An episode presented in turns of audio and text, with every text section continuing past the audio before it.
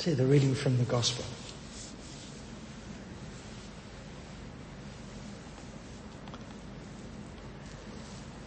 He, Jesus, left that place and came to his hometown and his disciples followed him.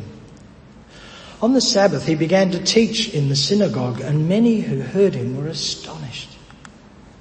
They said, where did this man get this? What is this wisdom that has been given to him?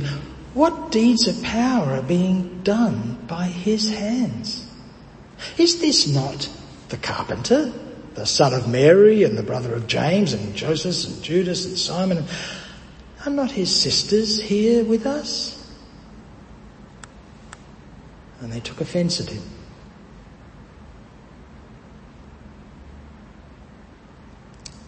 And Jesus said to them, prophets are not without honour, except in their hometown and among their own kin and in their own house. And he could do no deeds of power there, except that he laid his hand on a few sick people and cured them. And he was amazed at their unbelief. Then he went about among the villages teaching. He called the twelve and began to send them out two by two and gave them authority over the unclean spirits. He ordered them to take nothing for their journey except a staff, no bread, no bag, no money in their belts, but to wear sandals and not to put on two tunics. He said to them, Wherever you enter a house, stay there until you leave the place. If any place will not welcome you, and they refuse to hear you, as you leave, shake off the dust that is on your feet as a testimony against them. So they went out and proclaimed that all should repent.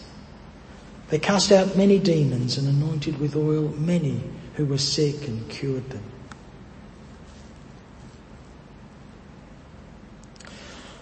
For the word of God in scripture, for the word of God among us, for the word of God within us. Thanks be to God. If you saw this week's uh, Clayton, you'll notice that I think this is one of the saddest readings in the Bible.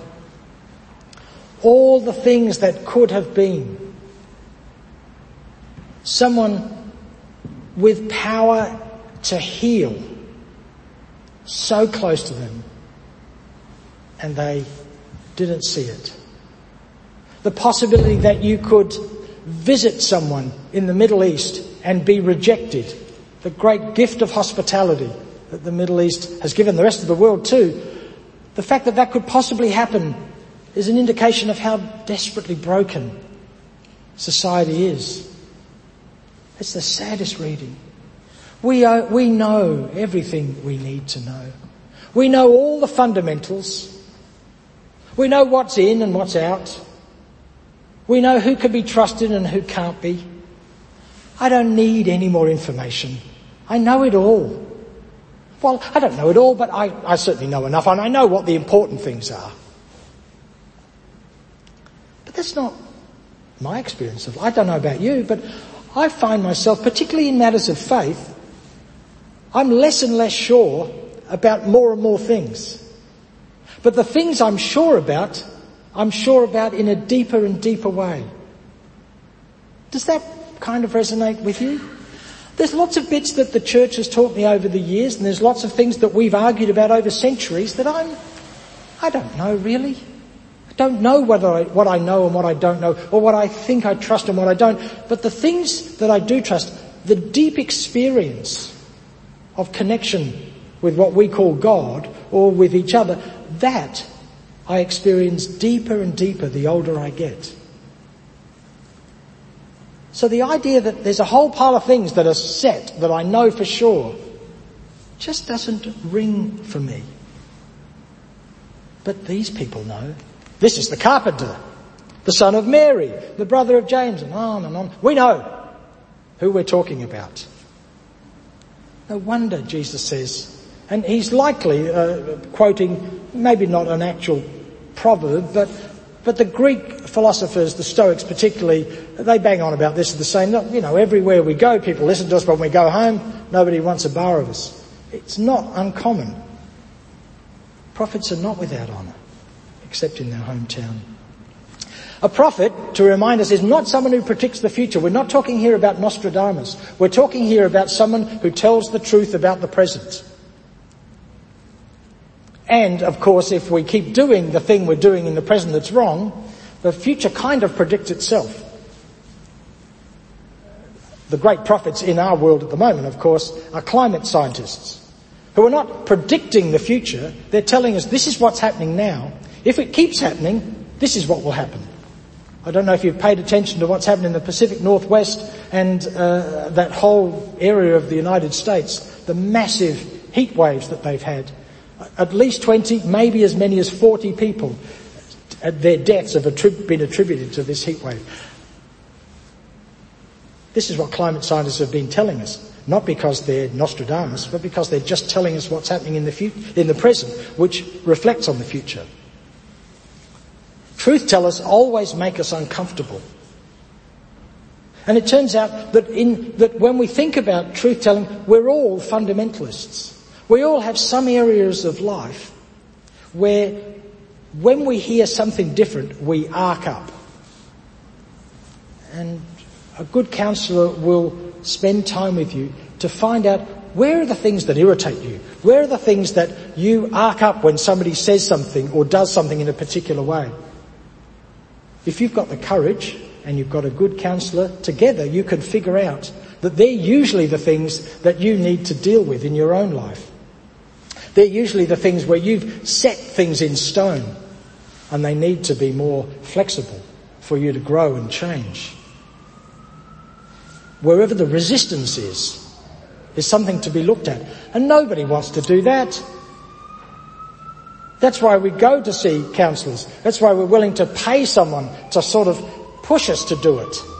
I often, when I've been seeing counsellors on a regular basis, um, I often think, well, I'm paying this person X number of dollars, and I'm going to see them next Tuesday. I might as well get my money's worth, which is a terrible way to begin, but at least it helps. It starts me going again, because otherwise I'm happy to leave it and just turn on Netflix. It's much easier. So Jesus is truth telling. And he's inviting people to see things differently. I've been thinking about this in relation to NAIDOC Week, and it reminded me of three things that I've been learning over the last couple of years. One of them, many years ago, a dear friend of mine who teaches philosophy, uh, he used to teach at Sydney University, he's now at Oxford, and he was invited to go to an indigenous philosophy conference it was nothing like he expected. No hotels, in a tent out the back of the pitlands in South Australia. And one morning, there was a few days of this, one morning he woke up, having a fairly ordinary sleep, and he, he was sitting around the campfire and they were brewing up some coffee, and he said, oh God, I had terrible sleep. I had such amazingly weird dreams. And everyone stopped. And the indigenous men that he was with put down everything they were doing, they sat around him and they said, tell us the dreams. He said, just dreams, you know. No, tell us the dreams. And he tried to tell as much as he could remember. And he realized in that moment that there was a whole way of understanding the world that he, as a Western trained philosopher and a professor of philosophy, had completely missed. These men were taking seriously a dream. Now, of course, if you've read anything in the Bible, you'll know they're full of people having dreams and taking them seriously. Why? Because it's special? No, because many cultures in the world do this. They understand that something that we would call the subconscious is working through something and a dream is of significance. And it changed his whole way of thinking. He started to, to, to pay attention to indigenous cultures here in Australia and in other parts of the world there was something that he had missed. He knew how the world worked. He knew how philosophy was done. He had a PhD, which has got to prove something, right? Yeah. He knew. And then he had no idea. There's a couple of others that have come to me. Have you read Bruce Pascoe's book, Dark Emu? Many people have. Yeah, it's a wonderful book. It talks about our misunderstanding of what indigenous cultures were doing when Europeans arrived. We'd already decided we knew everything we needed to know about dark people. They were less than human. Certainly if they were human, they were nowhere near as advanced and as smart as us white ones. So we already came knowing that and so missed a whole pile of stuff. It's a worthwhile book to read. Really, it's quite unnerving what you learn and what you realize your own prejudice is about people who don't do things the way we do them and therefore they can't be as good. The word, uh, the, the name dark emu comes from the simple idea. Uh, Pascoe says that, and I've heard other indigenous men and women say this, that we are used to looking up at the night sky and seeing the stars and making patterns out of them. That in the indigenous way of looking at the night sky, you don't look at the stars so much as you look at the dark spaces within them. And the dark emu, the, the name of which is uh, Bami, the creator emu spirit, is there all the time and we've missed it. Now I've had a number of goes looking at it and I'm still not sure I can see where it is. I've had it pointed out to me and, and Pascoe points it out in a few interviews as exactly where to look. But it's a different way of seeing the world. I thought, this is the way you do it. But here's another way. It doesn't mean looking at the stars and mapping star patterns is wrong. That would be stupid. Because indigenous people use that, do that too. But here's a whole other way, a whole opening up of things. A truth telling that I think Jesus is on about. That would, that I've completely missed. And then this one which has been disturbing me for about six or eight months since I read it. Tyson Yunkaporta has written a book called Sand Talk. He's an indigenous uh, academic who uh, is an extraordinary individual. If you see him interviewed, he is, he kind of does nothing normal. His conversation goes all over the place. It's very unusual to us white people who are used to linear thinking. And he said one of the things in, and I can't remember whether it's in the book or in, in, in an interview that I'd seen with him. He said, you know how we are really keen on knowing where we are in time. If you get banged on the head, the first thing a doctor or a nurse will say when you regain consciousness is things about, you know, what are your name and, and then, do you know what day it is? Yeah, it's Sunday. Uh, um, do you know what time it is? Yeah, it's about sometime after 10 o'clock. Yeah, I've got a pretty good idea of, of that. And that's really important. It's so important that that's, they're the sorts of questions we want people to be able to answer, to know that they've, you know, they've come back to themselves and they, maybe they're going to be okay. Tyson Yunkaporta says that's really of no interest in Indigenous culture at all. And if you've ever tried to have meetings with Indigenous people uh, as I often have when I worked in Darwin, drives me mad. Look, 10 o'clock, it's not that hard. Look, we said we'd meet at 10 o'clock. Here we are at 11 and a couple of us are here. Uh, nobody else is, somebody's walked away. Because I know this is the way the world works. But Tyson Yunkaporta says, you ask a white person, where are you in space? Which way is north? Well, it's easy in Adelaide, because you're saying, where's North Terrace? That's right. That's north. But there's many times where, where's Northwest? You know? He said, in indigenous culture, you never have to ask anybody where they are. They know exactly where they are.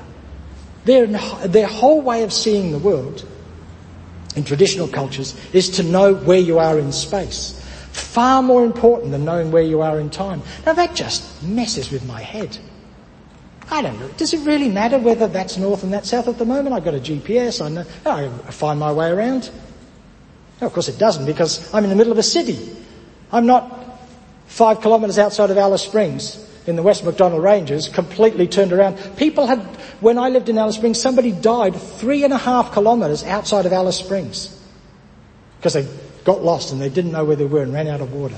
Three and a half kilometres away from a major town. The only one, but a major town. So of course it makes sense. But you see, I've got the world sorted out. I think the most important thing to know is, right, it's quarter to 11, right, so we've got to do this, we've got to do that, we've got to finish by 11 o'clock and then That's the way the world works. What if I'm wrong? And it turns out in indigenous cultures I am wrong. Isn't that amazing? Isn't that disturbing?